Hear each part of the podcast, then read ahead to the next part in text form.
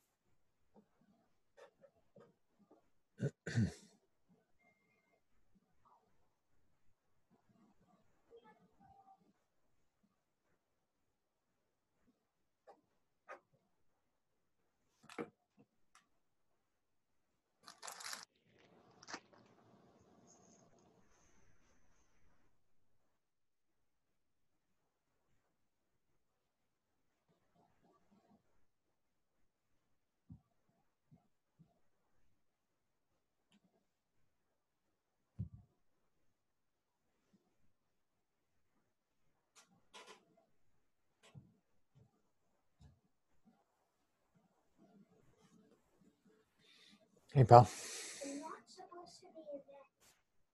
Okay. But I'm doing my show and I can't have you there, okay? I haven't brushed my teeth and I need a glass of cold water. Okay.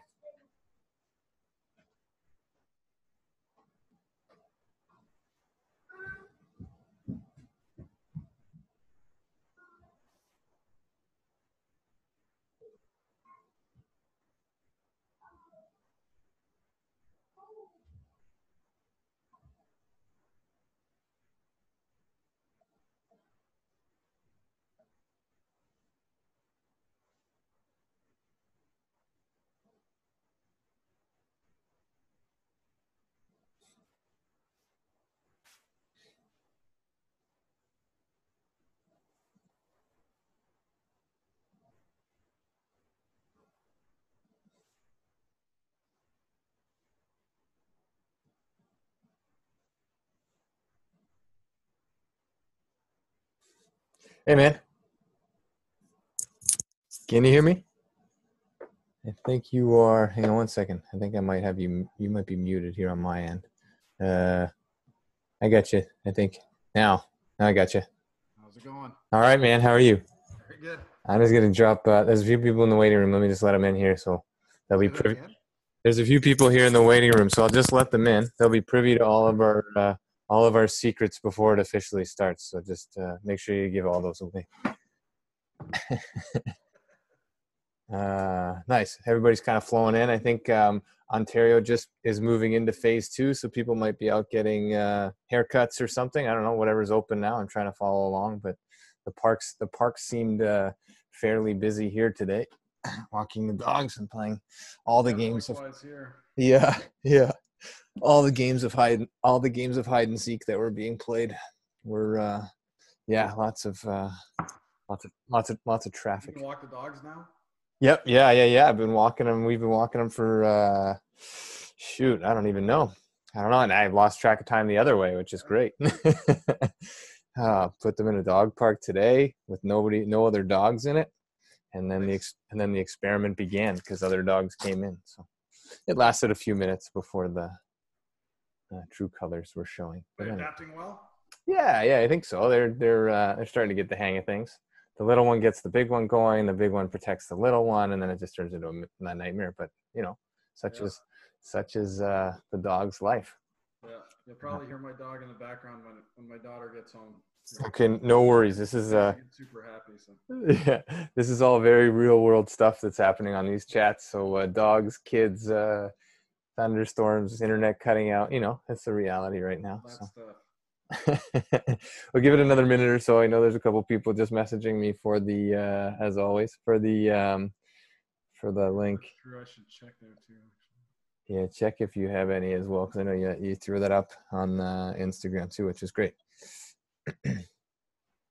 Yeah, uh, uh, uh. It's perfect. I mean, we got a we got some uh, some regulars in here. Around?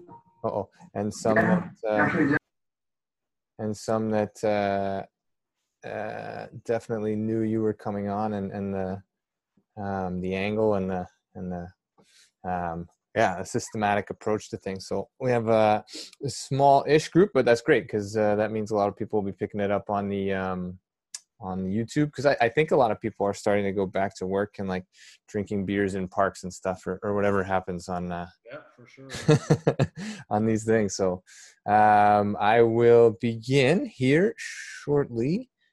Okay. So ground rules for the evening for everybody that's in participation. I don't think we have any newcomers here just yet, but if we do, or if you forget, uh, this is being recorded for the purposes of saving the world one conversation at a time.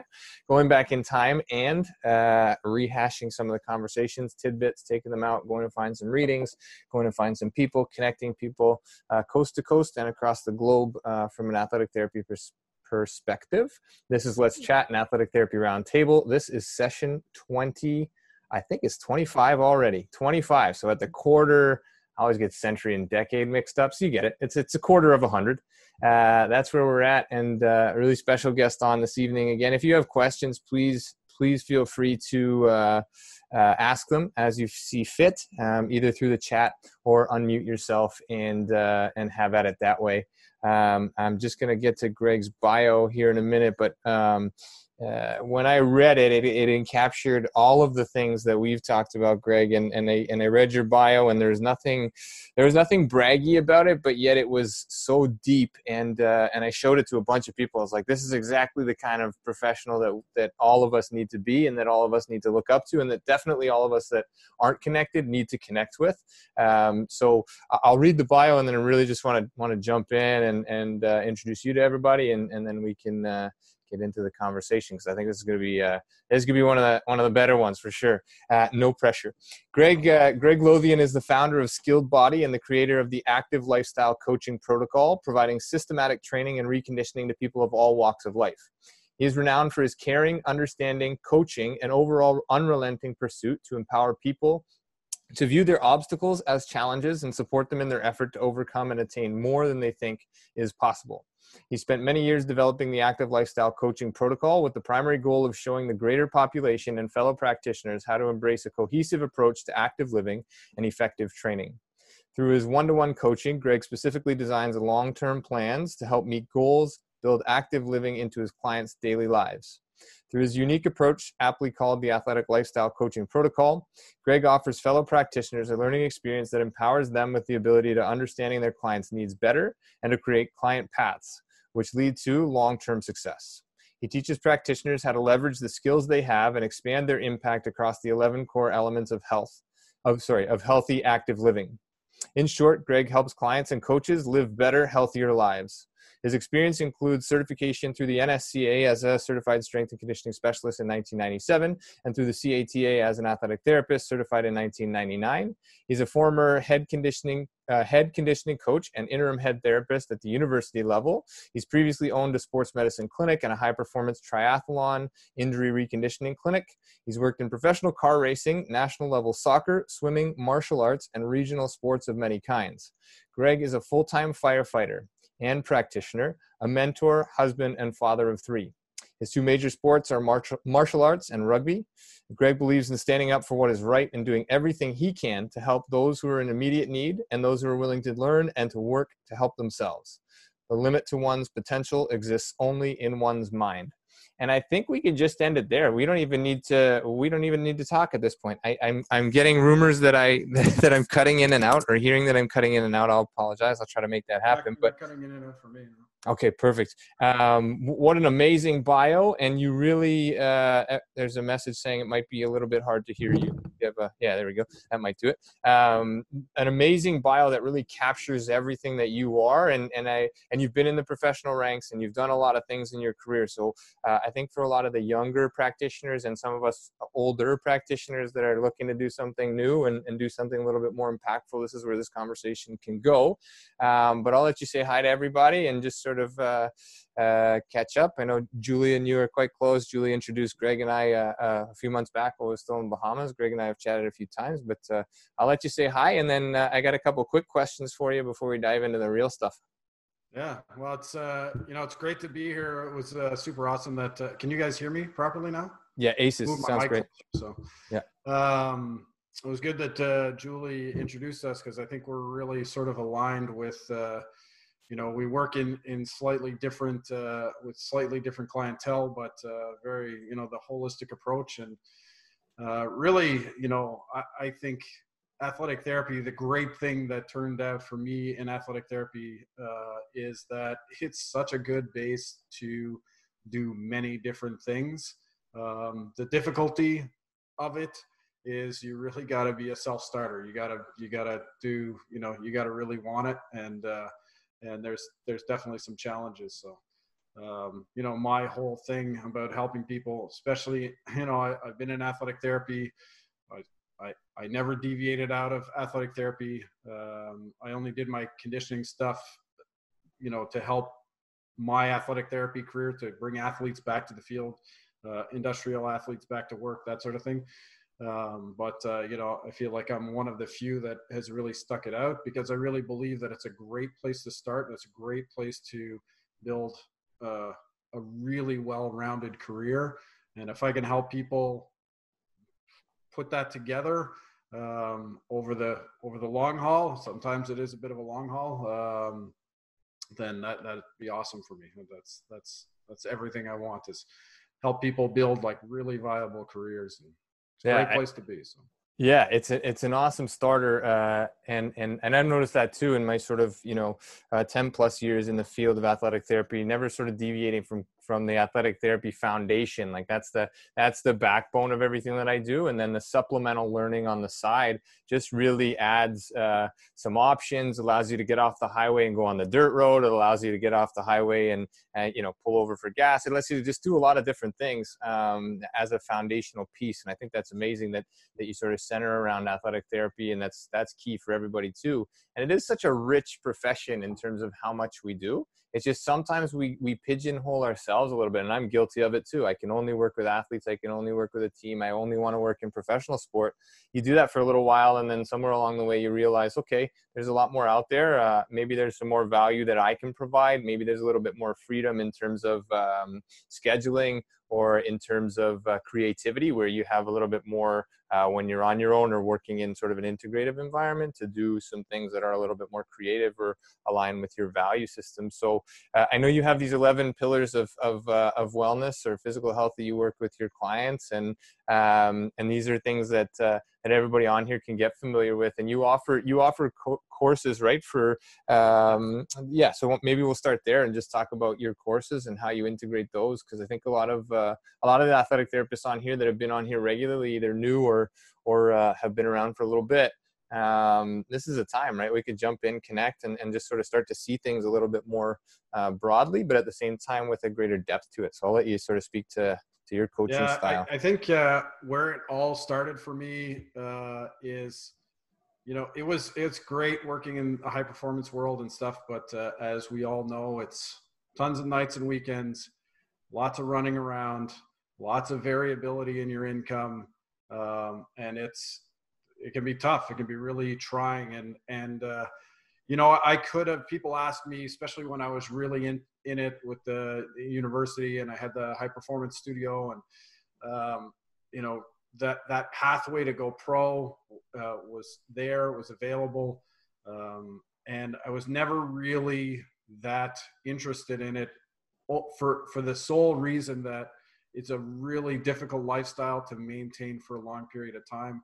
I already had a kid at that point, and uh, so for me, it was about taking that university model that I worked in that worked so well uh, for the athlete, and then bringing it to you know I had my own studio, and really sort of bringing that whole thing, and and it took me years to figure out all of the missing parts. Like in athletic therapy, it gave a really good base of understanding it, understanding of injury, all the stuff that you could work with with uh, performance, and uh, you know, it, was really the whole the whole line. I always envision this uh, this timeline, and you know, there's a YouTube video out there with me talking about it, but. Um, and the timeline is everything from like incapacitated injury to high performance training and uh, and the trick is to to get from wherever they are to you know wherever they need to be which may or may not be all the way to either end or whatever. Right. And uh, athletic therapy really gave i think us the base to be able to work a larger section of that line you know like you're not stuck in the early phases of rehab. You're not working at the highest end of high performance, you you can really pick and choose what you want. And as I developed my career, I started filling in the spaces, and and this took many years because it was it wasn't out there already, which is why I created the course. Is is to figure out okay if we look at that as the timeline, what are all the stages, and uh, what am I good at? What do I want to work at? What where do I see myself? Mm-hmm. And then how do I turn myself into, especially in the in the you know the general I say general population, but the population that's outside of professional sports and university. Um, where how do I fill in those spaces that you know in a professional environment are already there? Um, you know, like it, I wasn't I wasn't the nutrition guy. Uh, at the time, I wasn't the the you know sports psychologist guy I, needed to look at this whole gamut of things that could possibly uh, we could possibly uh, work on with somebody and turn myself into the point person for that general public person. Because in the in in the university model in the professional model an athlete comes in and, and that's what you are. You're the what is it you need? Let's find it for you. Let's get you to exactly where you want to go. And in the public world, it was, you know, I have this problem and you have a band aid and you have a very limited amount of time to figure it out, a very limited budget to correct what's going on. I needed to break away from that because I, I'm just I'm one of these kinds of people that I, I cannot be handcuffed by rules for the sake of rules. Mhm. I was just okay. I'm going to build this on my own. Uh, so one of the one of the earliest things I did was break away from the pay by session model. Um, I give I I give clients uh, receipts if they want them after we've met, but uh, I tell them right off the bat, I don't charge by session. I charge I charge a coaching fee, Mhm. uh, and we just do whatever we have to do. And and then what I'm showing other people is you don't need to be the expert in everything. You don't need to have all of the tools. You can do what you love to do, and a great way to develop your career is to know all of the spots that need to be filled. So those 11 components, uh, I don't work in all of those components, Right. but I have uh, network alliances, I have friends, I have forms, I have all of the things that I need to be able to fill in the other components so that my clients see me as the go-to person for, you know, whatever comes up. And that it's it's really the only way that you can you know work the way i work uh, where people are just you know paying me a retainer to to work with me uh, and and i don't you know uh, I, the other thing that i do is uh, if somebody wants to work with me they have to work with me for a year uh, they, there's no other there's no other option Yep. um, because and that came back to the in the public world the variability in your i'm sure everybody knows the variability in your income seasonally uh, it, it would it would drive me absolutely crazy Yeah. Uh, Yeah. maybe because of a bad planner but no, I, I don't. I think these are all uh, like these are all amazing points. I, I'm making a page full of notes. I have a couple pages from the last couple times that we've talked, and I see a bunch of people on here just making some notes. And and you talk about so many good things. I don't know where to start. Um, you know, yeah, this liaison sort of role, right, in the university. Everybody on here has has been to. Everybody on here is a is a practitioner, and and uh, and I'm just looking through all the names. And then my dad's not a practitioner, but I know he's been to university. So so everybody's been to university, and uh, all these um, all the therapists on here uh, have been privy to that model, right? And and in Canada, I think majority of everybody's Canadian. Sasha's here, and she's down. She did her uh, ATC in, in Oklahoma, but uh, everybody understands that that what an AT is uh, or an ATC is um, when you're it. Uh, athletes come to you for everything, and you have to you have to play all of those rules at least temporarily. But you do not have to be everything to everybody, and that's where growing the networks and filling that. It's such a such a great analogy or such just analysis of either you have that timeline and then you have those 11 facets that you go to and and whichever ones you're great in be great in those be good in the other ones enough to know who you can turn to um, build your networks. And that's what this this this um, this zoomcast has really been aimed at is is connecting people opening people's eyes to what an integrative conversation sounds like to what an integrative model can be and really looking at and this is where you and i you know i, I sort of uh, um, and julie's on here so i'll just thank her publicly for connecting us um, Julie Dixon, uh, thank you so much because because we just aligned. I just really when I heard you say like let's take this university model and apply it to the public, uh, it's looking at sort of uh, our, our health culture and what we do is you know when somebody gets hurt, what do they do? They they self splint, right? They make sure they're not dead, and then they rely on somebody else to get them better. And that's not a healthy model for anybody to get better. And I'm guilty No. as a practitioner of being that person that like you're going to depend on me. I'm going to do everything to get you better but that's not a healthy model for a practitioner either right? No. so you really spun it to make it uh, a- a 50-50 meet in the middle. You'll coach you'll keep clients for the time that you need and, and they can come see you as needed throughout those periods as well. So it's a really really great model for uh, sustainability um, but also for um, like that's the reality you want to work with somebody and actually make change it needs to be consistent and it needs to be over time right is that a fair statement like that's it's Well, not just for your so I get this question a lot too. It's like, well, wait a second, you, you, you you're asking people, and earlier in my career, I would have asked the same question. It's like, well, somebody comes to you injured. Uh, I mean, how could you get them to sign up for a year? Like, why would you get them to sign up for a year? It's like, well, you know, to be honest, I don't do early stage rehab anymore. Somebody, Mhm. You know, if, if a client of mine blows their ankle out doing something, yeah, I'll, I'll I'll do the rehab because we're we already have the uh, uh, a relationship.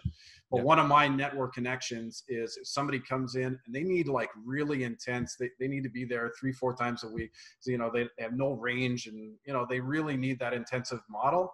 Then um, a friend of mine, Jennifer, she does that. And, uh, you know, breaking away from uh, that anxiety inducing push your client away to somebody else and possibly never see them again hmm proved itself to be completely wrong because when you know when i started doing that and i started reaching out to other practitioners around finding out what what it was exactly that they did um, and how we could work together uh, i ended up coming across some some practitioners that really aligned well and and uh, you know so it's uh uh, I forget where I was going at the beginning of this, but it ended up like we're talking about network and stuff like that, and how to develop your how to develop it. It's uh, that whole like uh, one of the earliest things that I do with my students that I work with is um, is we sort of map out what the 11 components are, and I get them to fill in what, what they love to do, and then they and then start making phone calls. You know, like and start filling in the blanks, and and don't be afraid to to tell a client that you're not the ideal person to work with them right now because you know all of the people that i've referred out i, I must have i probably have five or ten times the amount of people that have come back. Oh yeah that's where i started with it. So, so the 12 you know the 12 months thing it's you know so if somebody comes to me early stage i send them to jennifer. Yep. uh, if not they come like i had a guy come in today and you know tons of back pain. It's not hard to talk to somebody about how long it's going to take them and this guy was an arborist. It's like like i mean that it took you you have you've had this for 15 years. Yep. you've seen 10 other practitioners. Uh, people are telling you that you're going to have to stop doing what you're doing. Um, and so you know i sit down i don't charge for my first session at all because it's really just because i know if they're going to work with me they're going to work with me for a year. Sit down figure it out look at some mris find out hey am i the best fit for the for the job? And and then talk to them say like listen there, there's a lot of work involved here. And uh and they're very rarely. Actually the only person i really turned away in the last year was one of my mom's friends who came and and when i asked him i was like well how invested are you in this on a scale from 1 to 10 and uh, I, I specifically asked that question because you know 12 months is a long time. Yeah. uh, i'm going to give them a lot of work to do. Uh, we're going to meet often. They have to be on time. All of these things all of these parameters. If they don't if they're not an eight or or, or sorry yeah an eight or a nine or a 10 out of 10 I, I don't take them. and uh, so so this this particular guy was like well, i'm a six out of 10 and sometimes you get that and sometimes it's just out of skepticism because you know not a lot of practitioners work the way i work. And and we're talking about working together for 12 months and it's longer than most gym memberships. Yep. and uh and uh so he and he said so when i asked him i was like okay well what would get you from a six to an eight or a nine or a ten? You know and uh he said nothing Okay. All right. I was like, okay, well, then you should see somebody else because, but, uh, but you know, like it's really not. I mean, we see so many clients that are, you know, if they're going to high performance or they're, you know, industrial athletes like this guy. That uh, one of the things that we talked about, and and I, you uh, did an interview with uh, Scotty too, eh? Yep. And one of the earliest things that I learned uh, from Scotty when he went into the pro into the pro field um, was it wasn't about bringing high performance to the NHL. I mean, it was already there. What it was was decrease lost man hours. Right. And Yep. decreasing lost man hours is not just about uh, resolving an injury fast. It's about making robust athletes. Yep. And when you talk to somebody, some of these industrial athletes, it's the same thing. You know, it's it's like how I mean, a, an arborist at this time of year, you know, how much time can you take off? And he's like, yeah, I can't take any time. Like, Right. you know, like I mean, they they they've got to perform, and they got to perform on a regular basis. And being in the firefighting world myself too, like, I mean, you know, uh, I, I just I can't be I can't be injured. Now, you, you you gotta you can't go to work injured. So. and and i think like yeah you you it's such it's so uh almost commonsensical that it's hard to fathom it's hard to understand you know? Um, because we look at high performance we look at pro sport we look at it in a certain light. Uh, and there's the other side of it that that pro sport or pro athletes are really good at being pro athletes but the outside of that like their bodies don't function like the rest of normal population or the general population and that's one thing we leave aside and even when we're in that. Make yeah. them as robust as possible make them as variable as possible within what they're doing but outside of that it's kind of like oh okay all right good we got a whole bunch of external rotation we got a whole bunch of internal rotation look at that hip move great awesome it can do what it needs to do to go skate a certain distance and do the things it needs to do. Um, and you talk about industrial athletes and the general population and if we're looking at this as athletic therapists and we're saying there's not enough jobs out there, well, the reality is is that there's a ton of work out there because the general the, the general population is the masses. And if you want, and I'm I'm talking to myself right now because I started my career, you know, in professional sport, and that was the drive, and I still definitely have the drive to work in that mm-hmm. realm with those athletes and, and help them along uh, with some other facets as well. But um, there's so much greater variance in tissue and injury and capability and training age. Like this is challenging. So if it, to work with the general population, and I don't think general population, maybe we need to change that, uh, the, the, wording of well, it. But, really, the industrial athletes and and and yeah. you know outside of industrial athletes would be like you know i mean if you want to call them recreational athletes there are some serious athletes that are nowhere near pro yeah yeah you know they they they really want to be able to perform um, uh, compete whatever it is at the level that they're doing uh, maybe they're playing rec you know rugby or they're crossfitters or whatever it is. Mm-hmm. but you know it's it's interesting you say like you know it can be difficult for to work with that population it's what i've seen actually is in the pro world uh, although sometimes they're more invested um, when, when, when you look at biomechanical changes and foundational changes um, you know it's it can be extremely difficult to change a minor biomechanic in an athlete that's so has so many repetitions. Yeah, uh, yeah. it's you know you know that i i always i try and educate my clients and as much as i can and i talk to them about the 500 5000 rule. Like if i if i teach you something the first time you've never done it before you repeat it 500 times it's going to start to develop into a reflex if i need to change something subtly that you're doing it could take i mean it's going to take minimum 5000 repetitions to rewrite that mm-hmm. and and in where I'm capturing people right now is, you know, they may have done some training and stuff like that. Uh, certainly, the guy I met with today had done training and stuff like that. Um, but you're capturing them at a good time, and if you really know the timeline well, uh, and you can identify exactly where they are, not where they think they are, but where they are on the timeline, then you know exactly what steps you need to be taking to to get them to where they need to be. And sometimes like i say you know i've worked with some pro athletes that were just more difficult to work with because they had their own set of ideas and and and and oftentimes they're young and still in that semi indestructible phase uh, especially when the chronic stuff is happening um, whereas you know these industrial athletes that are coming at 30 35 40 45 50 uh, they are heavily invested in learning whatever it is they need to learn to get better. You know? Yeah, yeah, and time.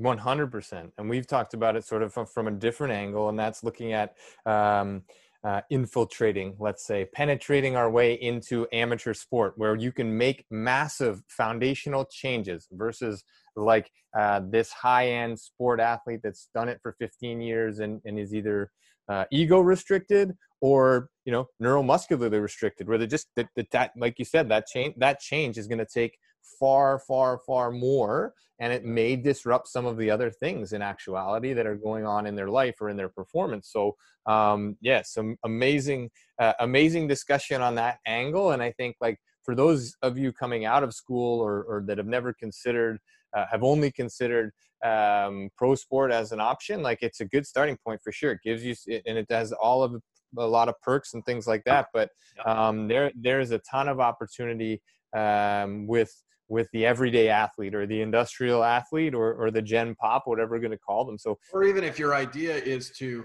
you know work in pro for a while like I, I wanted to get back to the university system. I wanted to work in it. It was fun. Um, i enjoyed the environment. Mhm. but i always knew that i had sort of that exit plan that Mhm. you know okay i'm gonna I'm, I'm gonna learn what i can learn here and i can uh, you know uh, develop some certainly develop some skills uh, but I knew going into the lifestyle that I wanted for the long term wasn't going to be this travel, you know, 50 times a year. Uh, and uh, even when I was approached for the uh, the race team that I worked with, you know, they were looking at traveling, and I was like, well, yeah, I, I just won't, I won't do that. I, you know, like we'll have to come up with some other model for it because I was right at the point where I was transitioning into just, you know, having having at least a home base that could carry me. Um, but yeah, there's multiple phases to this. One of the guys that I'm coaching now, uh, like mentoring at least, you know, he's young. He- He's uh, I think he's uh, 20 or yeah, he's 20, and um, you know, it's when we started looking at you know what his skill set is. He was really strong in nutrition, uh, really liked doing that sort of coaching uh, and is going into kinesiology. And I worked with him for years before that, anyway. Yeah. Um, but you know, it's having that long-term plan and and letting him know, like, yeah, you don't. I mean, you can have this is what you do now, and uh, as long as you know what the eleven components are, then over your years you can fill other components. And you know, you know, like, oh, I love to do this. Well, you know, one of the other questions I get a lot is like, well, what's what's what CUs? What what program should I do? What new things should I learn? Whatever. When you when you know exactly where you're going, what the eleven components are, and you know exactly which courses you should be taking. Yeah. Because you're not gonna. I mean, we've all, you know, most of us have gone to courses that turned out to be a complete waste of time for our um, our, our particular environment that we were working in at the time. You know, you couldn't use those skills right there. It's like, well, if you have a plan to exit out of that environment into an environment where you can use it, then you know maybe you can table that for a little while and take something that's more relevant to what you're doing right now. you Yeah. know, so. Yeah, and, and trying not to be again coming back around doing try not to be everything to everybody, but also trying not to be everything for yourself all at once. You know, you got to take your time and let it evolve. Let your let your thought process really align with you know people that you connect with, people that you uh, enjoy listening to, or challenge your current way of thinking, but also value your current way of thinking. I think those are a couple of great points that you made, and um, and continual growth in this profession. You you just have so many options. You know, you have so many options for um, for skilled courses, for working with other practitioners, these kinds of things. And and um, I just had an opportunity this past couple days to to lead uh, a little retreat, and there's a couple other practitioners there. One fresh out of school, one very established practitioner, uh, and five athletes. You know, a few CFL athletes, and, and then a wrestler. And uh, I left just being like, man, they're they're that was amazing. Like they take in so much but I also relied heavily on the practitioners for their feedback and like, hey, like, did this work for you as a practitioner? And then let's go beyond practitioner and let's go beyond athlete and like human beings need this stuff. They need to understand themselves. They need to understand the primary or the foundational components. And if it jives with them, you know, and, and, and for me, I've, I've been out for a long time, but the foundational components of, of human performance, like human performance, just being a human, you need to be able to breathe and you need to have a, a, mind that works and they need to be connected and then movement needs to filter into those two because movement Yeah. drives you know both and both of those drive the other way so it's really come back around to, to keeping it really really simple we had ryan atkinson who's a, a biomechanist um, with with swimming and, and he works for csio and uh, anyway he was just talking about keeping it simple and that's what works for me you know not trying to get too advanced and taking a lot of courses and done those things but ultimately comes back down to like foundational knowledge um, and, and really moving into a space where um, where you can use those things that you resonate with. And, and then speaking of, of space, that's your space right behind you. Uh, you have uh, magic happens. yeah, yeah, yeah, right here. So, so let's talk about that because a lot of people are like, "Where am I going to be able to apply this? How do I apply this? I, how much space do I need? Uh, when So did my you, first my Yeah. first rendition of of uh, of this whole thing that I was doing is I opened a clinic in. I'm always bad with years. So it was uh, I guess it was 2002 or 2003. Mhm. Uh, and uh, I was uh, one of my partners was uh, a physio, and the other one was an osteo. And we had uh, a very small space, and all I all I made sure was, and it's it's easier to create now because I think more people are cognizant of it, is that I have some floor space to work in. Mhm.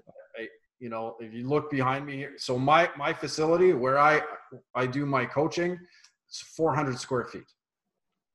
And in 400 square feet, I could have multiple people in here, and I can coach. I can coach multiple people at the same time because my system is education based. But if you're looking to create, let, let's say you're working in an environment right now, uh, and it could be in a clinical environment. All you got to do is you got to carve yourself out a little bit of space, a little bit of floor space, so that you can. Uh, you need a, enough space to educate people, Mhm. to educate people, and uh, I guess uh, one of the one of the simplest ways to look at one of the terms I use with my clients all the time is um, blind postural awareness is one of the things that I teach, um, and everything is always under increasing stress. So uh, I teach them early on. So uh, like a lot of us do, teaching how to control what's going on with your lower back. And one of the problems that I've seen in a lot of the systems is, you know, oh yeah, okay, you got a lot of uh, good control over your lower back, um, and even um, uh, what's it called, the um, Gray's system, Yeah, uh, yeah, the where, where they're doing the screening FMS. Yep. it's the FMS. Um, the FMS is done under no stress, Mhm. and and one of the problems happen to be, and and there's a really simple way to test this, is uh, is as soon as you exit out of the zero stress environment and you start adding any kind of stress to the body, um, there you'll see that the their ability to dissociate certain parts of their body that you need them to have control blind postural awareness of and control over um, it it starts to fail really early and uh, so you know like the, the the the one i see the most often it, planks are really popular right Mhm. so we teach um, how how to position yourself into a neutral spine position which you know for those of you that have been taught that it's somewhere between full extension and full flexion, uh, that that's not what neutral spine is. Um, but it's uh, you know if we can teach them into that position. So the position I teach, I happen to teach is uh, go full, fully into extension and then back off until you don't feel anything. Uh, the problem with that position, uh, so uh, is you don't feel anything Right. you know how do you monitor something that has no feeling? So we teach them how to monitor it by repetition repetition repetition and then use that small space to slowly add stress. So that a simple test if people are uh, skeptical of what i'm trying to teach them put them into a plank. As soon as they can achieve uh, a good you know uh, neutral spine position or have control of what's going on with their lower back then put them into a plank and ask them to do it again and like 90% of the people plus cannot do that. And the assumption has been for too many years that if they can do this now oh they have control over it they'll be able to do it in a stressful environment. And and really having that little bit of space where you can use your imagination for whatever it is whatever sport they're doing whatever industrial sport they're doing recreational whatever it is start applying stress to the things they're that you're teaching them Mhm. in the environment they're going to use it.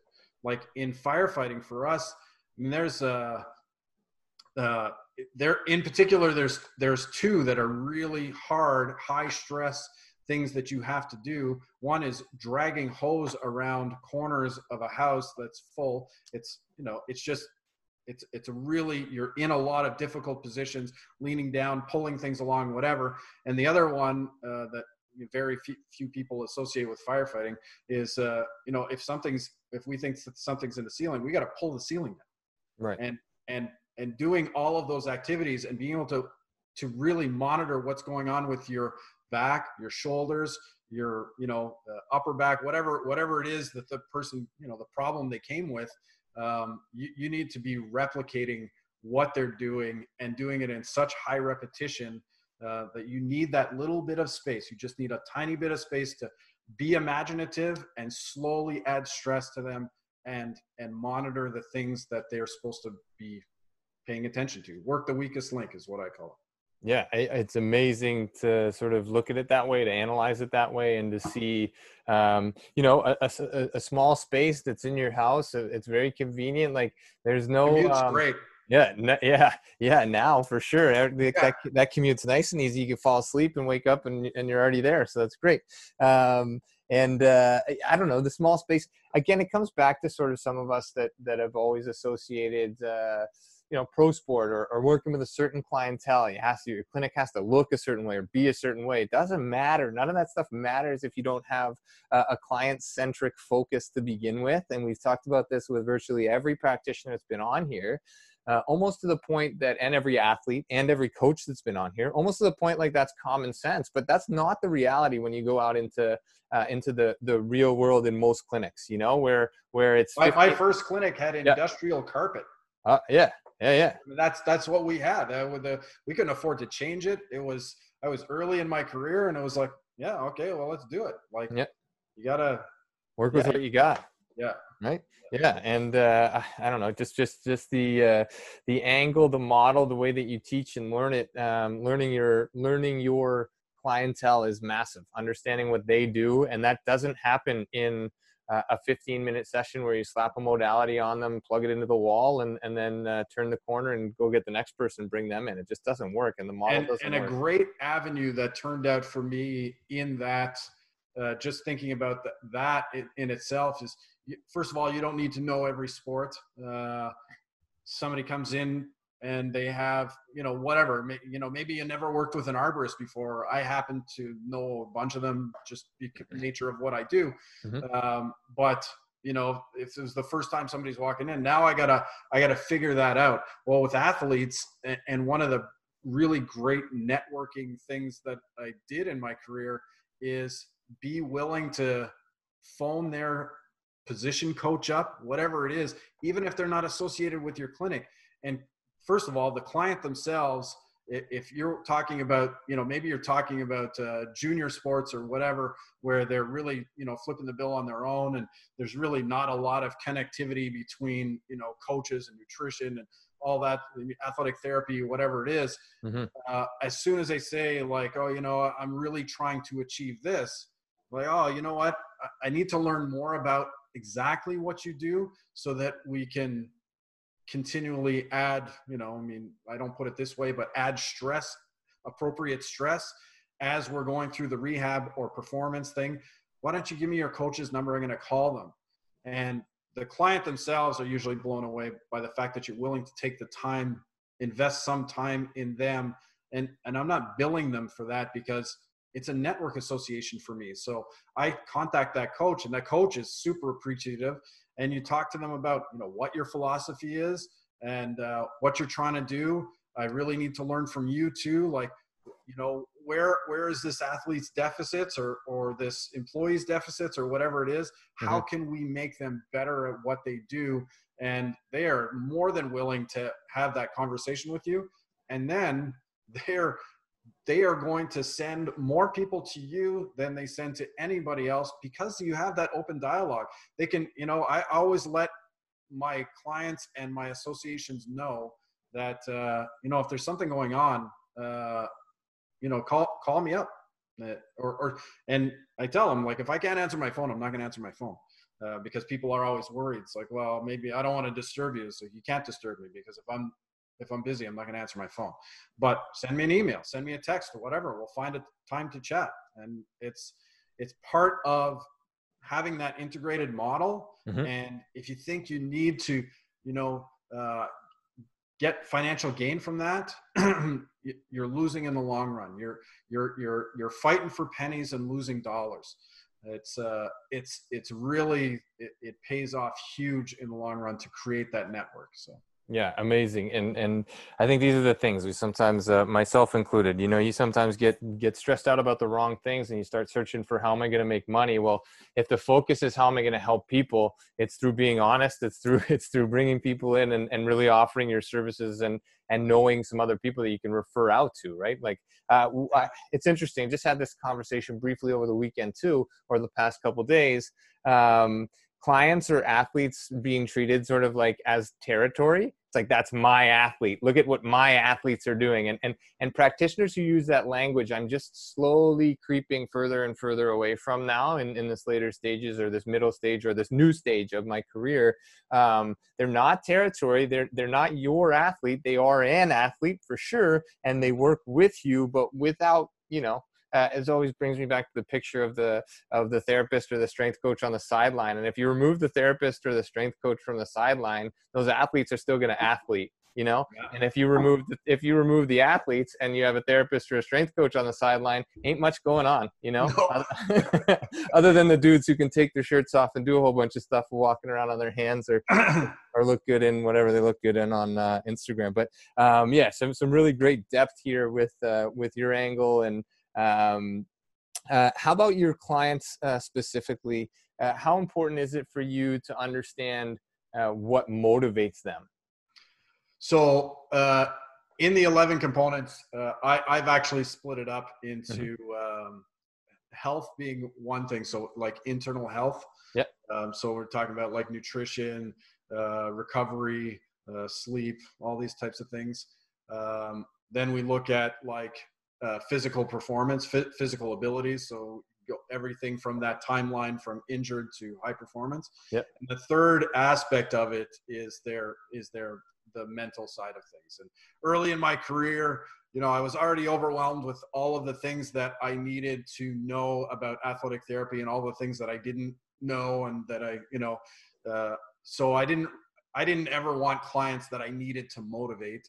Um, and it wasn't until later in my career that I started taking courses on figuring out uh, that the human psychology side of things. I work heavily in that right now mm-hmm. um, because, you know, at, when you're outside of somebody who is trying to be at the pinnacle of a sport uh, and really driven uh, in the general population, they're fighting against a lot of things. And if you're not dealing with their psychology, um, then, you know, kids and work and spouses and second jobs, they, they can trump a lot of things, you know, financial problems, all of these things, you know. So you have to have either someone in your network that's really good at this that is willing to work with you uh, or you know learn some of the basic things and this is what i do in part of my courses talk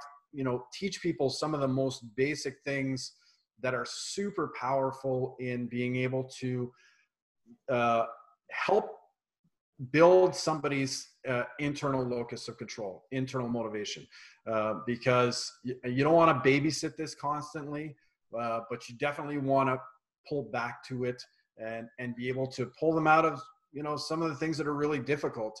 Uh, early in my career when i wasn't dealing with it properly uh, i you know there's one client in my mind that really sticks out. Great guy traveled um, owned his own company was was uh, whatever that was traveling north america a lot uh, needed to lose weight had a tremendous amount of back pain. And we started working together and uh, so I'd give him some stuff to do. And then, like a week and a half or two weeks later, after he had sort of done all his homework, he had to come back. And he'd come back and say, like, yeah, you know, I was traveling. I didn't, I didn't get a lot done. Okay. Uh, so that that's in my mind, that was the first sort of strike. Um, it's really important that you do it because it's it's basically a waste of my time and a waste of your money if you don't. Yeah, yeah, yeah. I understand. Okay, great uh, after this happened the second time, I stopped him right there and I said, okay, so this is what's actually going to happen. Um, you call me when you've done your homework. And I never saw him again. So now, you know, it's, it's a little gratifying to be honest, to be able to fire a client sometimes. uh, because there are some clients that need to be fired. Yeah. Uh, but uh, at the same time, I look at it now like, yeah, there was some early work that I didn't do there.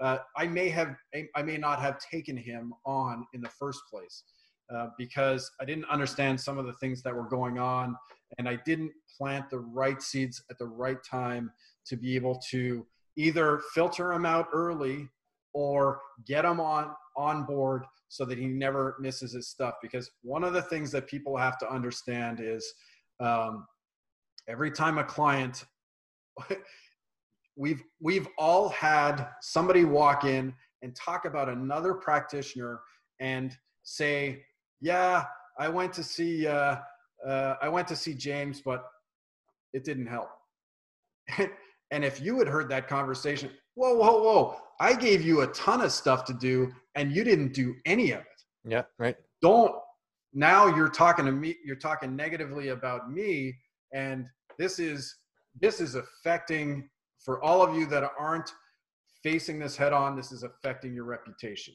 and i i'm one of those types you know like uh, i'm i'm bad enough for my own reputation i don't need somebody else to be bad for my reputation well said. That's well Uh, said.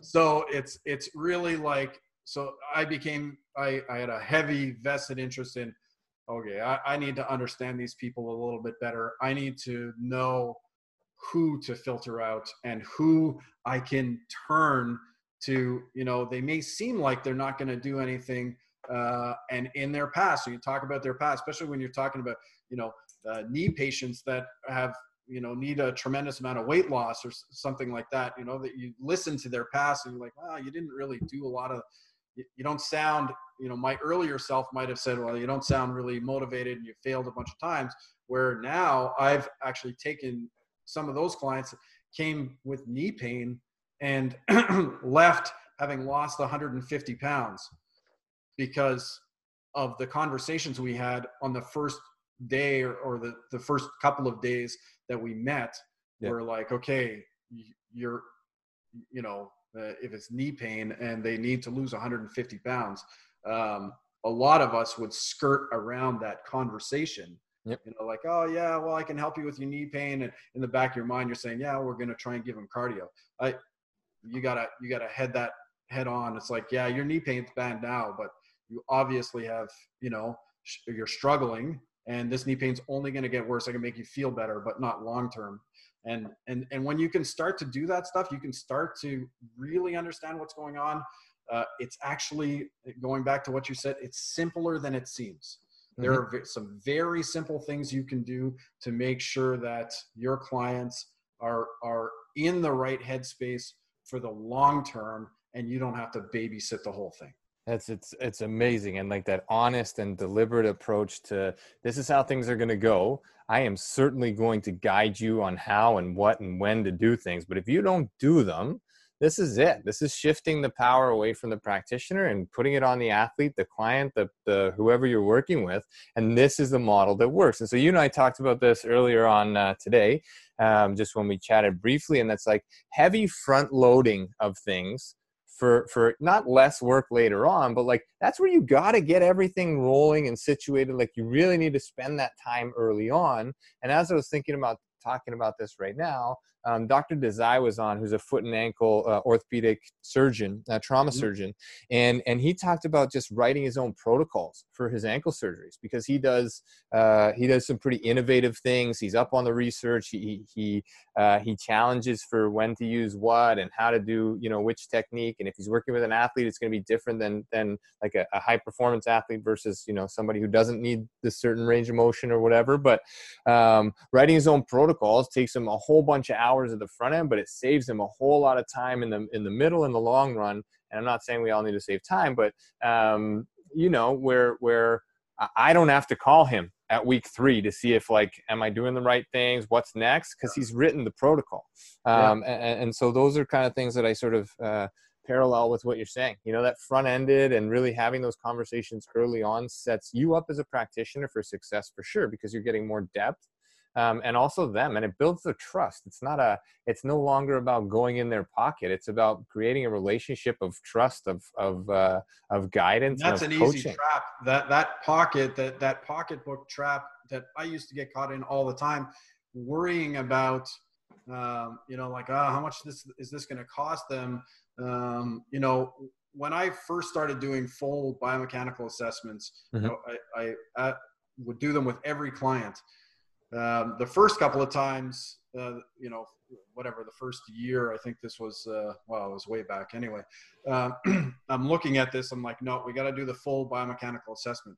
Well, my assessment, because it goes through, you know, everything from imbalances to dissociation to old injuries to, you know, uh, more uh, multifaceted movements and all that sort of stuff so that I can get a really good picture of what's going on uh, could take a couple of sessions. Right. And then I might give them a couple of things and then they come back and I, and I make, I would make them a, a priority list of all of the things that, you know, uh, here are all the things that I found. Here are the things that really need to be changed. Here are the things that we can maybe look at later or may spontaneously correct when we correct these things, whatever and here's your first program to start. Right. Well, billing by the session in the client's head. Uh, sorry, wait, I got one exercise program for 350 bucks. Mm-hmm. Like, I had to change. I had to change my model. So one of the things that I did, because we do need to front load it, we do need to get the information. We, for me, I do need to create that priority list. I still do that now. Is is one of the driving forces behind working with people long term is because yeah okay instead of charging them in the first two weeks you know four sometimes like 600 bucks if you add all the sessions together uh, you can spread that out over time and you're going to be working for a year. You know what you give at the beginning you'll you'll make up for it in the end. And not only that but when you're when you're just charging you know the way i charge um, uh, when i tell them like okay so this is the basic thing is the premise is that we meet every second week because every, you know uh, three weeks is often too long and one week sometimes is just not enough time especially in the real world.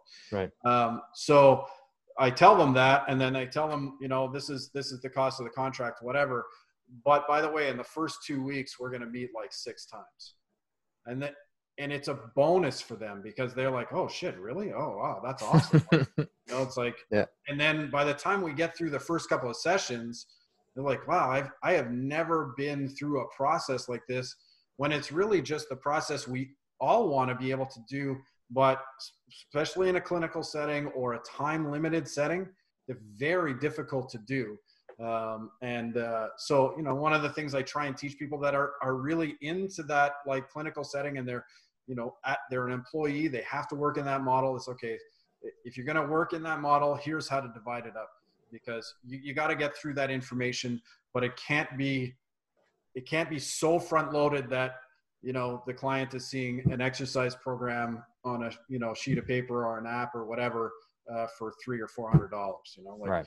so there's a couple of ways to approach that front loading but we do need to do that because yeah. it, it sets you up for success later yeah, one thousand percent agreed, and I and I love it. I love the stories that transition in. I love the way that you deliver it, and and your understanding and knowledge of the whole system and structure and how you want to do things and look at things. Um, and there's a lot of sort of like i think a, a, few students that are just coming out they're just coming out in the world and like you know uh, we talked about it again in the past couple days like the foundations of, of athletic therapy or the foundations of physiotherapy or chiro whatever people are doing coming out of school are great you need those you need to understand that a history needs to be done and, and you need to understand an assessment needs to be done in 30 minutes and and a full session is a luxury if you can have 45 minutes with a person but when you get out and make your own model of how you want to do things shoot if your history doesn't take 30 minutes uh, on its own, you're probably missing a lot of information. And again, that's that's that's in a structure that or a place or a, uh, an existence that allows for it. You know, uh, yeah. if you got if you got a game in in two hours and you got to see six six of the uh, I don't know tennis athletes that you need to see before they go out or or yeah. whoever, it, it, doesn't work. But but when you can sort of be creative and look at this holistically, um, value like it's not it's not about dollars it's about outcomes and it's about people and it's about relationships and it's about doing all the things that you've touched on already um, as you were as you were speaking uh, uh, somebody's on here. Uh, Scott, Scotty sent over Scott Howitt, who's a, a good friend and, and, a colleague and mentor too, who's been on as a guest. He, he sent over a quote about motivation, saying motivation is the art of getting people to do what you want them to do because they want to do it. Right. Yep. And this is uh, this is an Eisenhower quote, but um, that's it. I think that's it. And that's exactly right. It's it's you know like motivation is uh, you know in the fitness world is they, they, got it they got it backwards because as soon as if you are the driving if you external motivation never lasts mm-hmm. and uh, it's if you're the driving force behind it then as soon as they stop working with you they're going to fail and then when they fail they're going to say it was you yeah, that's it you know? and uh, you know that's the protectionist model but and if you're and if you're really in it for the client you, you got to build that internal locus of control you got yeah yeah, I, I want you to walk away with a whole lot more than a paper full of exercises when you leave here. I want you to be a better human being or a better athlete or a better therapist every time we have a conversation. And in doing so, I want to be better too as a practitioner. So yeah. it's a two-way street and everybody wins as the evolution of what you're doing and you know what I hope to be doing and what everybody on here is doing on a day-to-day when you can take that time and, and build it two ways. And that becomes uh very i guess organic but like that becomes very natural in in that style of environment that you set up it's amazing to hear and it's uh it's refreshing. Uh, in all our environments like uh, i mean raise your hand if you've ever had a client that you've emotionally supported while giving them therapy yeah every single hand even the ones that don't have pictures just you know, went up yeah. it's it's you, you got to be prepared for it and and it's part of the the process because they you know they may be going through something um, that you know like ah I had a client last year. It was this you know all of a sudden he's like oh you know like this is really sore and that's and it was obviously it wasn't mechanical. It wasn't making any sense. So you know I was there was trying to help out with the thing that he had right at the time and had a conversation. It's like well what else is going on? Because it's very possible that you know, it sounds like your body is telling me that you have a lot of stress right now. and then, you know, I've I've had more than a few uh, clients and athletes break down and and talk about it and be like, and if you're a deer in the headlights with like zero knowledge, which you know I've been there. Mm-hmm. it's difficult because you got to be able to, you know, like either have a network association for it have you know you don't have to provide them answers or anything like that provide them with emotional support but sometimes if you have the right knowledge if you can if you can just pick up on a, on a few of the things then you can help them you know see the bigger picture uh, you know center them again and and go in the right direction. And you know so it's it's yeah it's you know it's i don't want people to think that it can only happen in the model that i created for myself. You know these things in any model that you want to work in, if, if you can figure out, if you have the right, you know, network associations, the right information, you can create what you need to create for the time being. And if your idea is to break out and to be able to give hour sessions and do your own thing, then you can build that slowly, build your knowledge and, and learn all of these things from the three different, you know, areas that mental and the, the health side and the physical ability side. And, and and slowly build yourself out to exactly what it is that you want to practice and and you know have a 400 square foot facility on your own or or partner up with some people and you know get a small training studio and you know those are i had a blast doing those things because uh you know it's uh and and it doesn't take as much as people think you know so yeah, yeah. I, I mean, I'm right there with you. I mean, I'm following closely, still taking notes, and uh, and hope to hope to sort of um, you know continue these discussions, continue these dialogues. And I know one of the things that you and I talked about is also like just trying to have these types of conversations with more uh, specific to us ATs, right? Because uh, you've had a lot of experience, and and this model is something that um, i'm just looking through who's here and that, that none of us heard in school right? It was like oh you don't have insurance. You- yeah. yeah. you included yeah. We don't have uh, nobody has AT coverage. Okay great but nobody has personal training coverage. Nobody has gym coverage. Nobody has uh, a a lot of people drive around without CAA and uh, you know whatever. Uh, there are still things that happen um, and if you can sort of find a way to navigate and create a model. It's not to say like right out of school you need to do this. You need to get some experience for sure. There's not no doubt about it. You need to to understand what works what doesn't work and what works for you and what you want um, and that can change right i think that's a key takeaway from what you said is uh, is that can change as you go you know you, Yeah. you love the university setting fine.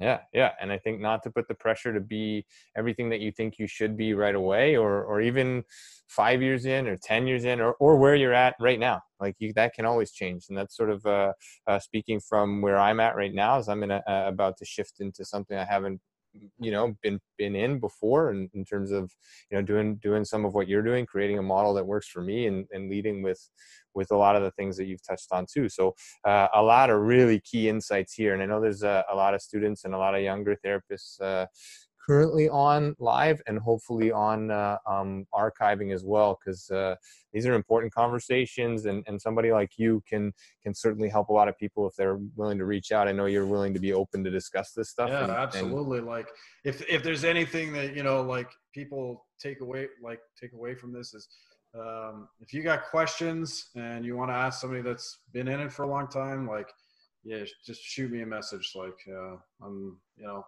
I, I'm more than willing to help people out and, Yeah. and try and try and figure out, even if it's just a quick question or whatever. It's, uh, you know, uh, like I said before, if I if I can't answer it, I don't have the answer. I'll let you know. Um, but uh, you know, I think we we all need to support each other. I know how difficult uh, the athletic therapy thing can be, uh, especially at the beginning. Um, there's a lot of different directions you could go. Uh, a lot of times you could feel pigeonholed into something because you had the job you had to take or whatever. Um, but uh, you know, I've been through a lot of them. So if I can help somebody skirt some of the stuff that's not uh, that maybe you don't need to go through, that uh, a little advice would help you avoid, uh, or or something that you're missing that'll launch you forward. And yeah, more than willing. Yeah, awesome. I'll, I'll open this up now for anybody who has any questions based on tonight or um, or anything that we've talked about this evening. Um, either type it in or, like I mentioned, you can you can unmute and just have that dialogue audibly. If there isn't anything, then we'll just keep going because I didn't ask you if you've watched uh, Tiger King. I knew that was coming. Have you watched it? Nah, that's, Okay, that's a hard no. We're back in the no train. I think that I didn't get our other episode up yet because we've been away, but uh, uh, I think that makes it 2016 because Joey and Matt from the other night are a couple soccer guys gone pro in different ways. Uh, they they were both no's. Uh, the 11 pillars. Do you have them off the top of your head? Uh, That's uh, the 11 pillars. Uh, Um, Yeah. So on the mental side of things, um, uh, one of the, one of the first things I start with is uh, what I call target mindset and focus. Mhm. Um, so one, you know, I tend to go through these things. Uh, it's not like a bullet point list. Uh, you sort of need ex- a little bit of explanation around them. Uh, Yeah. Target mindset focus. One of the things that we tend to do as practitioners is like, what's the problem immediately in front of us, and let's just solve that. Well, you actually have to sort of split it up into these three things. Uh, target is like, okay, wh- where where are you going? Like, what's you know, like the target immediately could be get out of pain, but like, what is it you do? Um, and as a coach, if you're going to sort of take on a coaching role, even as an AT, uh, and you want to get people from where they are to where they need to be, then you need to know where they need to be. That's so target is that. Mindset is is what we talked about before is setting them up for success so that their motivation, you know, short, medium, long term is internal. And uh, focus is uh, you, you have to be constantly uh, working what we talked about before, like what teaching them what they should be focusing on, working the weakest link. Uh, if it's uh, learning dissociation stuff, they need to know that a lot of the foundation stuff that they're, you're going to teach them, they're going to carry through. You know. Uh, the other thing in uh, that, the second pillar would be stress management. So, you know, if you're not the you know stress management guru and there's a lot of people dealing with a lot of stress you should have somebody in your network that deals with that uh, and the third one i don't have it in front of me escapes me right now is uh, i'll come back to it it'll come back to me so the second part so the, the physical abilities to me has those that timeline has has five phases uh, one is uh, you, you got you got to either allow tissue to heal, but tis- tissue has to be, you know, uh, set up. Uh, Rene Pelletier taught me this uh, my first year in athletic therapy, uh, creating a conducive environment for healing. You're not a healer. You're creating a conducive environment for healing, and you have to allow some time for that to heal. Uh, creating, you know, that that's your phase one. Phase two uh, for me, which is the I guess would be the one, two, three, four, fifth pillar or fifth component, is uh, is all of the stuff, the the foundational stuff. Uh, when we talk about imbalances, uh, you, you, have to be assessing generally and correcting uh, some of the imbalances that you're seeing. You could have a, a local imbalance from an injury or whatever. Um, it behooves you to systemically look at the whole system and find out where those imbalances are and which ones are affecting them significantly. Uh, the next phase is, uh, you know, blind postural awareness, uh, what I call fundamentals, which is teaching them all the dissociation drills and the body control that they need. Uh, if you if you're not addressing, you know, those first three things, um, then what you're doing is you're you're if you look at that timeline uh, because those are early phase. You know, when I look at the timeline, uh, you know, if I had the it, visual in front of me, if you look at the timeline, you know, if you start at the beginning where you're dealing with like incapacitated injury, mm-hmm. uh, you progress to a certain point where typically in the in the real world, people are about 80% better. It stops, you know, therapy. They stop being able to justify paying for therapy in their heads, uh, and they start to feel better and all that sort of stuff the then there's this whole what I call the gray zone. And at the end of the gray zone is where fitness starts. And what people are tending to do, and this is and Scotty and Jamie are talking about this too, with the whole reconditioning thing, that in between phase where you're dealing with imbalances, uh, dissociation, and then uh, the third component of that, creating a foundation, like an athletic foundation. Uh, what's happening in the real world is they're going from injury, skipping over that. And what happened to me as an athlete is I was training like I was in the performance zone when I was actually in the gray zone. Mm-hmm. And it my my disc blew out so bad that it was pushing my spinal cord out the other side of my back.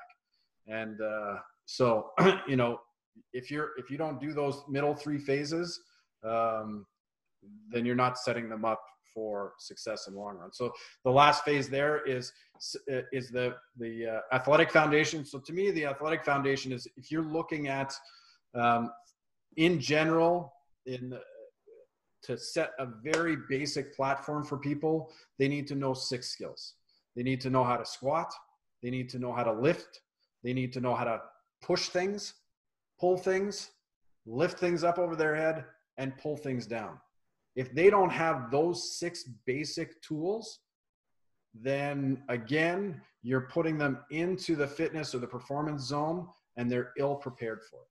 So a lot of that stuff can be mechanically driven. Uh, and I start with what, what I call like building blocks, that sort of stuff, uh, which is like some individual exercises, uh, um, isolating some stuff to make sure they have control before we expand out, that sort of thing. Um, so, and we build that athletic foundation. The last phase, the fifth phase in the athletic abilities, is where you really, your imagination really needs to take hold. You've set a foundation. Where are they going? What outside of the standard basic stuff that they know now do they need to know? And an exercise program from that point on mm-hmm. needs to address two things. It needs to address what their target is and how you're going to keep them balanced in the interim because the long-term game of this whole thing is to is to limit lost man hours and if you're you know your whole program should be set around those things every time it, they come across an obstacle maybe you have to go back a little bit and but you know if you've already set up a great foundation you're you're not going to be set back as far you know even if they have a traumatic injury you know? Um, so so that's those phases. And then the the last thing the internal health thing uh, we look at sleep. So the sleep and recovery make sure they're getting enough sleep and recovery. Uh, we look at nutrition and i don't i don't do diet plans. I i do nutritional habits. So like what their life habits are. Mhm. so my network association is somebody who actually does you know detailed diet plans. I've never given a diet plan in my life because it's just not my milieu. Um, but i but we teach that. So health uh, health sleep and uh, or sorry uh, nutrition uh, sleep and how come the other one's escaping me? I have it right here Give me two seconds here. Yeah, no, no, no problem. You've uh, you've identified a lot, and then like this long, this long, you've you've spoken about all these things. And uh, listen, the list isn't what matters. The idea is that you're covering these things, you're referring out, and you're advising on all of these things with your clients. And and this is not just my knee hurts. All right, ultrasound. Here's an he's an eccentric Exactly. exercise for your knee. Here's a concentric exercise for your knee. Oh, and let's put some IFC, and then we'll put some ice on at the end, and now your knee's better. Okay, that's great. Uh, here's your 150 bucks, and out the door you go. Um, so I, I just I love this. I think this is great. I think it's great to hear all these things, but uh, this again can't be addressed in one session, and it certainly can't be addressed in sort of like a a, a fast moving um, get you in, get you out kind of model either, right? Uh, no, exactly, and yeah, that's yeah. and that's one of the reasons why I I progressed to this uh, um, you know 12 month thing is because I knew I I just I couldn't make sure that all of those things were addressed um, and and know ethically that that even if the client like my whole goal is I tell my clients like eventually you should be completely independent of me and never need me again That's it. and if I can't set that up uh, or refer you to the right place after we've done the work that we need to do, um, then I, I personally, I feel like I'm failing Mhm. uh, them. So uh, the ones that I missed, uh, oh yeah, of course. Uh, so in, in the mindset, and, and this is where coaching comes in, is some some sort of strategy. People, you know, early in my career, people were asking, you know, oh, do you have a good resource for this or good resource for that? and so you know this is uh early on not early on in the internet but like when information was really starting to become abundant i'd be like well, i don't really know a good resource but i'll look for you Right. i knew what i was talking about and it was overwhelming the information for these people it's it's just crazy so you know when you're looking at the athlete or the the the industrial athlete whatever it is you want to call them and uh, you maybe can't see having to work with them for 12 months. Well, one of the things that you can help these people with is the life strategy after they get, they're going to need to find times to train. They're going to need to find ways to train when they're traveling. They're going to need to know when it's okay not to train. You know, like they're to need uh, somebody to just talk to about like, oh, I don't, I don't know how to fit all of this into my schedule. Okay, let's build a schedule then. There are some clients that I get to the eighth or ninth month and that's all we do is we look at their their schedule and be like, okay, so here's here's a six week schedule and the next time you come in we'll work on a couple of new things, whatever, or build a new program that fits with the schedule. And you know, you need to give them some sort of uh, some sort of strategy.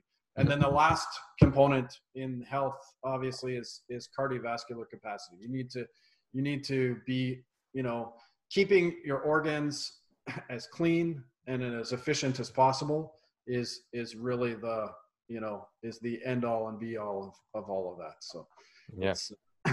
so that and and that having those components like right away i'm sure there's people that say yeah I, I don't do that. And i i don't do that. Yeah great. Start making some phone calls. Make some phone calls and fill that space. Get paperwork. Get something so that when your client comes in and they need the answer to that that you can provide them with a referral a template, a, a something, something that keeps them connected to you. It's like, oh yeah, they gave me some great information. They referred me on to this thing, and it was the best thing that ever happened in my life. The best now they've associated the best thing that ever happened in their life to the person that gave it to them. Not necessarily the service they got. They love that too. Oh yeah, I got this from, you know, whoever. Like uh, Yeah. I, James gave me this, and it changed my life. Yeah, I, I think this is all uh, a really, really valuable um, set of rules to sort of live by, uh, and you can tweak and cater them to, to your clientele or to how you want to align or these kinds of things. And and uh, I don't know, we had the we had the for the first time I had a, a mobile vet come by the the house today, which I didn't know exists. I mean, they exist in. Uh, in the Bahamas, at least during COVID. But Yeah. when we brought this dog back, and, and this is the first time that we've sort of had access to um, uh, like uh, a holistic vet. So she's a holistic vet, and she drove over with her tech, uh, uh, and they came into the yard, and we did everything outside. But uh, she talked about just even some of the things that you've just talked about now. Is like I'm paying you to come to my house. I'm paying you to uh, evaluate my dog on like a holistic level, and, and this is not to say what you're doing. Well, it is. You're saying the same thing, you know. And so, so we're talking. We go through it, and the dog has this long history, but without that history, she can't make any decisions. So she's taking an hour-long visit which if I had taken my dog to a regular vet would probably have been a I would have had to drop her on the sidewalk and hope that the dog could talk when it went inside to tell the Yeah. history and then uh, but anyway so, so going through it uh, sort of transitioning over to um, to the point of this i guess is like okay let's try raw a raw diet because there's a lot of like allergens and like yeast buildup and bacteria here that, that that's probably the cause so so try that and she's like i know you're to say it's expensive but it's a whole lot less expensive than doing uh, uh, blood work, allergen tests, X, Y, Z, coming to see me, going to see me 16 times. So it's really sort of shifting the focus um, to, to the value of it, right? Like to, to your And- value. and, also if when you when you have a bunch of those things prepped so like in the athletic therapy world you know it's great to have you're going to get tons you probably already have got tons of questions about nutrition Mhm. you know should i uh, should i be fasting should i be on keto should i all, all of these things you know and you may not be the expert in it but you know that model of like you know okay based on because i know your history really well and i know what's going on i know what the target is let's try this. And if it turns out that it doesn't work uh, and or it's not the ideal thing it's not sustainable or whatever they're still going to come back to you and see you as a coach and be like okay so we tried this. These are the elements that worked. These these aren't. And uh, you know here's some more information for you. Whereas if you know like if you're not armed with the right stuff um, and and I you know see you know the vet it's a it's a good example because you're not going anywhere else for Yeah. your animal's health right you're Yeah. going to your vet humans it, that's not how it works if if depending on the problem you have you could go to see one of 500 different people One- yeah. and you need it to have a point person that to turn to turn to be an advocate for your client uh, is one of the most valuable things that they'll ever have that Yeah. and it's priceless to them Yeah, and I, and I love where where it was going and, and where you took it because you know um, a lot of clients, even a lot of humans, a lot of us, we we talk to the people that are going to give us the answers we want to hear. So you know, you as the as the service provider or the coach in this case is having those conversations up front.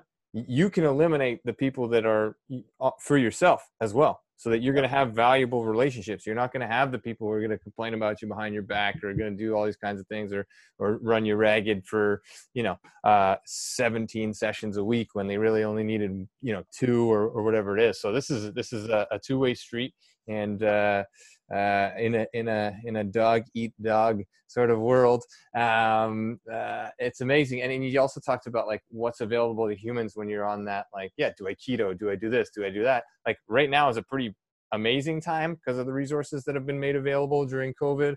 But Yeah. it's also like there is a lot of fluff, right? Like and and to you then get to be that exact thing. You can be the filter for this person who who may or may not be able to filter it on their own, right? Because you have a system. You're gonna and you can create this too like within like if you're working at a at a larger facility and there's a there's a bunch of team members you know sit sit down with everybody and say like you know here's all the stuff that we need to cover who covers this and you know like have some sort of communication mm-hmm. with each other either inside a facility or outside like if you're referring out you should you, you don't just push people to somebody else you need to communicate with that other pro send a note whatever it is follow up with it but mm-hmm. even within your group um, you know have a a little form, a little piece of paper that is like, yeah, you know, like the next time you come, the, the client comes in, uh, you're not going to see me. You're going to see her because, uh, you know, this is what you really need. And I'm going to give her a note that, you know, so she can work on this because it's her expertise, not mine. And then I'll see you in a month. Yeah. Yeah. And, and they appreciate that stuff because, you know, like it's, and then when you go every time i every time i do that you know clients come back with like and i ask them like what did what did she what did he or she say and uh, it's like oh yeah i got a bunch of great information and they said to say hi and here's here's a note from them and all that sort of stuff and it just develops the whole thing and client loves it the other pros love it it's it's good for us it's you know like you're acting in the best interest of the clients yeah i think it's amazing we had uh, uh, we had a really similar just uh, story time we had a really fairly similar discussion uh, a couple weeks ago i had a friend of mine who's who's in the same boat. I mean, he still works in pro sport, but but he referred a guy. He said, like, listen, this injury just happened. Can can you talk to him? He doesn't have anybody to talk to. Uh, he, he, he had a fairly significant injury, and I said, yeah, give, give let him call me. Sure, no problem. And this was because somebody that I trust trusted in, enough in me to talk to somebody who he knew. And so this person calls me and I said, Yeah, let me see what I can do. Let me hang up the phone with you and I'll call somebody that I know. And it becomes a, a matter more of uh, yeah, that referral network and that this is not even a client of mine or a client of his. It's just this is somebody that we know who's in a uh, in a tough spot and we want to help them. Like this is what, for me, this is what it comes down to, and it's become a big, uh, a, glaringly uh, sort of obvious uh, thing um, that was never so obvious to me in the past, I guess, or or maybe just in these times or in my learning, uh, you really sort of spread my knowledge to a point where okay, this is these are the most important things. After ten or twelve years in the AT field and CSCS and all these things, I've now identified the, the most simplistic things, but the most valuable things to, to me. And so that doesn't have to be right out of school. And it definitely wasn't. And it didn't come from a course. It came from taking courses that uh, aligned and challenged everything that I that I thought I knew um, and I'm sure you're in the same boat. And, and, it's amazing to see, you know. Anyway, the long story short is uh, a guy called me for another guy, and, and the guy at, that originally called, he got the help he needed. He had surgery, you know, um, three days after he blew out his his Achilles, and that doesn't happen in Ontario if you don't know somebody, you know. And so uh, we picked up the phone. We used the referral networks to have that happen, and and uh, and he was forever grateful to the point. He's like, hey, can can I get both you guys to move down to to Niagara because I need you in yeah. Niagara. And and it just so happens that he's a firefighter too. So the timing of this was just uh, was a thing. And I was like, you're gonna need an Achilles because he's talking to people about, oh, I blew my Achilles and and I and I didn't get surgery. And I was like, you, you're a firefighter without an Achilles. That's not gonna happen. So so good information is good information. Bad information is bad information. Information is information. But this was all very good information tonight, Greg. Really appreciate your time. Uh, we're pushing. Uh, we're pushing an, an hour and a half. Are you still good? Because another question just. Came. I got I got time. Yeah. All right, cool. Uh, when do your courses usually run, and do you offer online courses or just in person? So I'm uh, transitioning it right now to uh, partially online, offline, yep. um, and uh, you know, looking at it now, um, I, I, sort of took a hiatus on it. Uh, it, it we were I was going to run a course through uh, April, May, June, whatever. And I mm-hmm. was like, okay, well, we're just going to table it, uh, see what's going on. Give me a chance to build the right online stuff to go with it. So probably looking at September. Um, Great. But you know, that being said, you know, if if somebody just needs a little bit of guidance on how to start creating the right network or whatever, because the course itself is uh, it's extensive. Uh, we go through all the components, all the stuff that you could possibly learn uh, and you know, and there's a ton of information in it. It's not like a regular CEU course, so um, be be prepared to uh, be overwhelmed with information. So I, it, it, the online model actually works really well because uh, uh, I there there is a period of time that people you know you need to take some of the information we have and integrate it into what you're doing. Uh, we need to be able to troubleshoot it based on people's uh, situations. Mhm. So uh, pro- in September, it'll it'll probably look like you know five weeks, five or six weeks online, and then get together depending on what's happening in the current environment. Uh, get together for a weekend and uh, go through some stuff or find some stuff, and um, certainly a bunch of challenges in it. I throw people uh, throw challenges at people uh, and uh, make sure that they're uh, you know they're they're really i want people to walk away from the course being really prepared for um, uh, to take every all of the knowledge they have and and create what they need to create. So if they go to the website it's uh, right now uh, if you click on the you know uh, i think it's uh, becoming uh, an uh, alc uh, it just it- it'll prompt you to just get on the get on the uh, pre-sale list.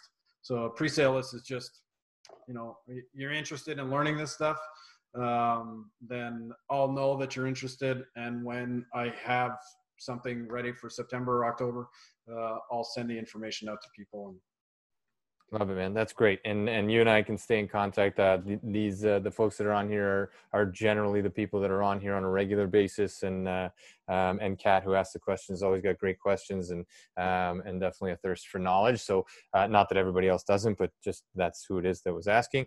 Um, and uh, and, we can always filter back and forth, Greg, you and I, and um, Yeah, uh, sure. I, I'd like to talk about that one with you too, that course, and and sort of some of the things that. Uh, the website right now is uh, skilledbody.com by the way. skilledbody.com yeah perfect and um uh yeah so i'll just put that in here just before i go skilledbody.com yeah um yeah so that course and other courses and things that are coming up um i'll, I'll look forward to to navigating the space with you a little bit uh in the Yeah, future and and continuing to grow this this bond this network uh and and i think these avenues as well like not even just teaching a formal course for ceus but teaching a thinking process teaching teaching a philosophy teaching a, a different outlook that you just i mean it, it's not it's it's not fair to say that universities or at school or cairo or wherever should teach this stuff this stuff comes No. after right this comes they after need years to set a years foundation. Yeah.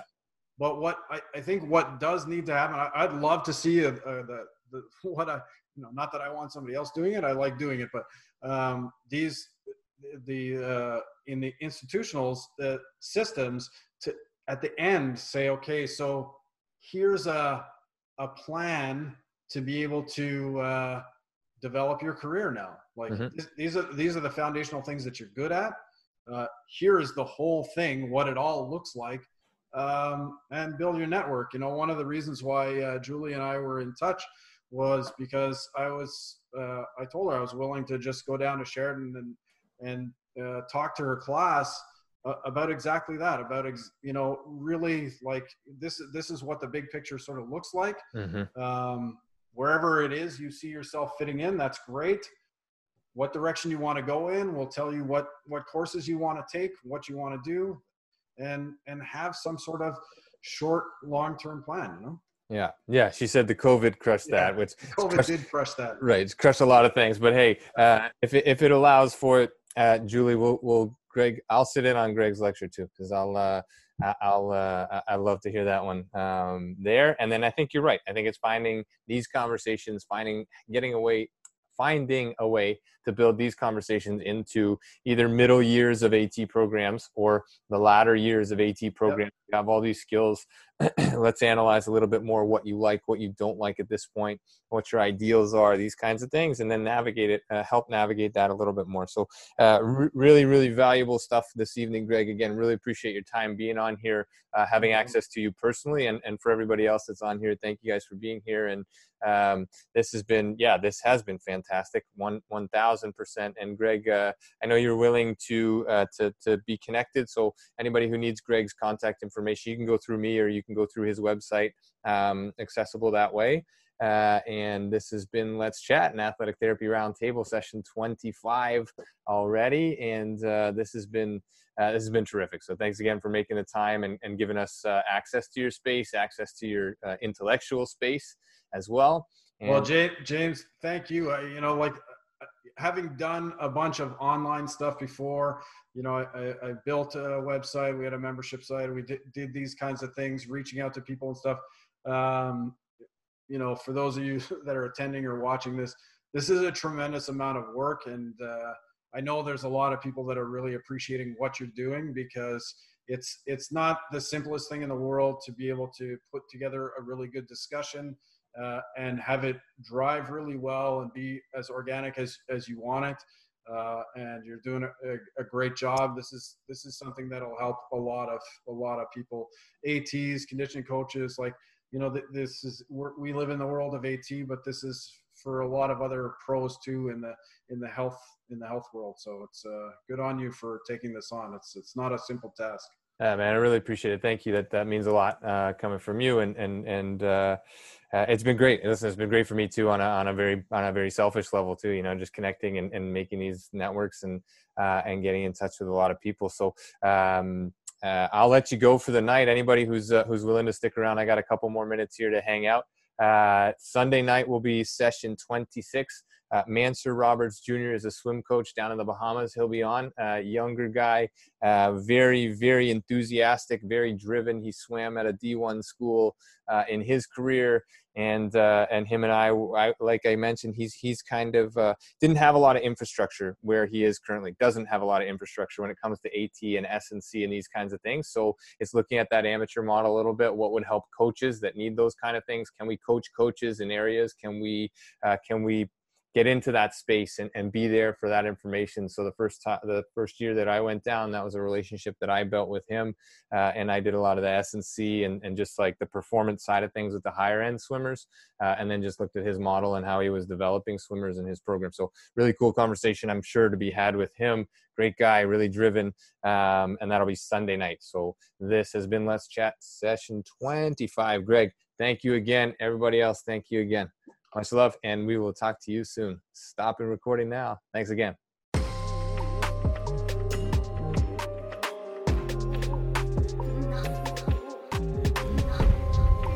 Thanks again for being here. Thanks for listening. Thanks for being a part of this community. Check us out online, firstartherapy.com. That's F I R S T A R therapy.com or email us with feedback consult at firstartherapy.com. C O N S U L T at firstartherapy.com. On Instagram at firststar.therapy and our podcast host at let's chat.at. This is First Star Let's Chat, an athletic therapy podcast.